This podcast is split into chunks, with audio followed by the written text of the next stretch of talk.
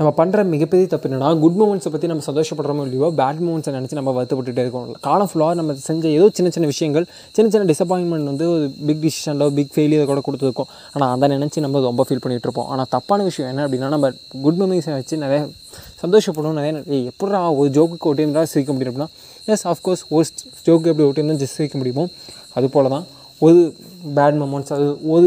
கெட்ட விஷயத்துக்கு ஒரு டைம் தான் அழணும் மீண்டும் மீண்டும் அதை நினச்சி அழுதுட்டு இருக்கிறது ரொம்ப தப்பான விஷயம் எஸ் அஃப்கோர்ஸ் எல்லாருமே தப்பு பண்ணுவோம் நீங்கள் நாங்கள் எல்லாமே மிஸ்டேக் பண்ணுவோம் பட் அந்த மிஸ்டேக் எப்படி சரி பண்ண போதும் அப்படிங்கிறத மேட்டர் இல்லை நான் மீண்டும் மீண்டும் அந்த மிஸ்டேக் பண்ணிடுறேன் தட்ஸ் யுவர் மிஸ்டேக் மிஸ்டேக்காக மிஸ்டேக்கே இல்லாமல் மிஸ்டேக் மிஸ்டேக்காக மிஸ்டேக் பண்ணாமல் இருக்கணும் அதுதான் பிக்கஸ்ட் மிஸ்டேக் இந்த வேர்ல்டு புரியல எனக்கும் புரியல வாழ்க்கையே புரியாமல் இருக்கிறது தான் அழகானதாக இருக்கும் உங்கள் வாழ்க்கையை நீங்கள் புரிஞ்சு புரியாமல் வாழுங்க செமையாக இருக்கும்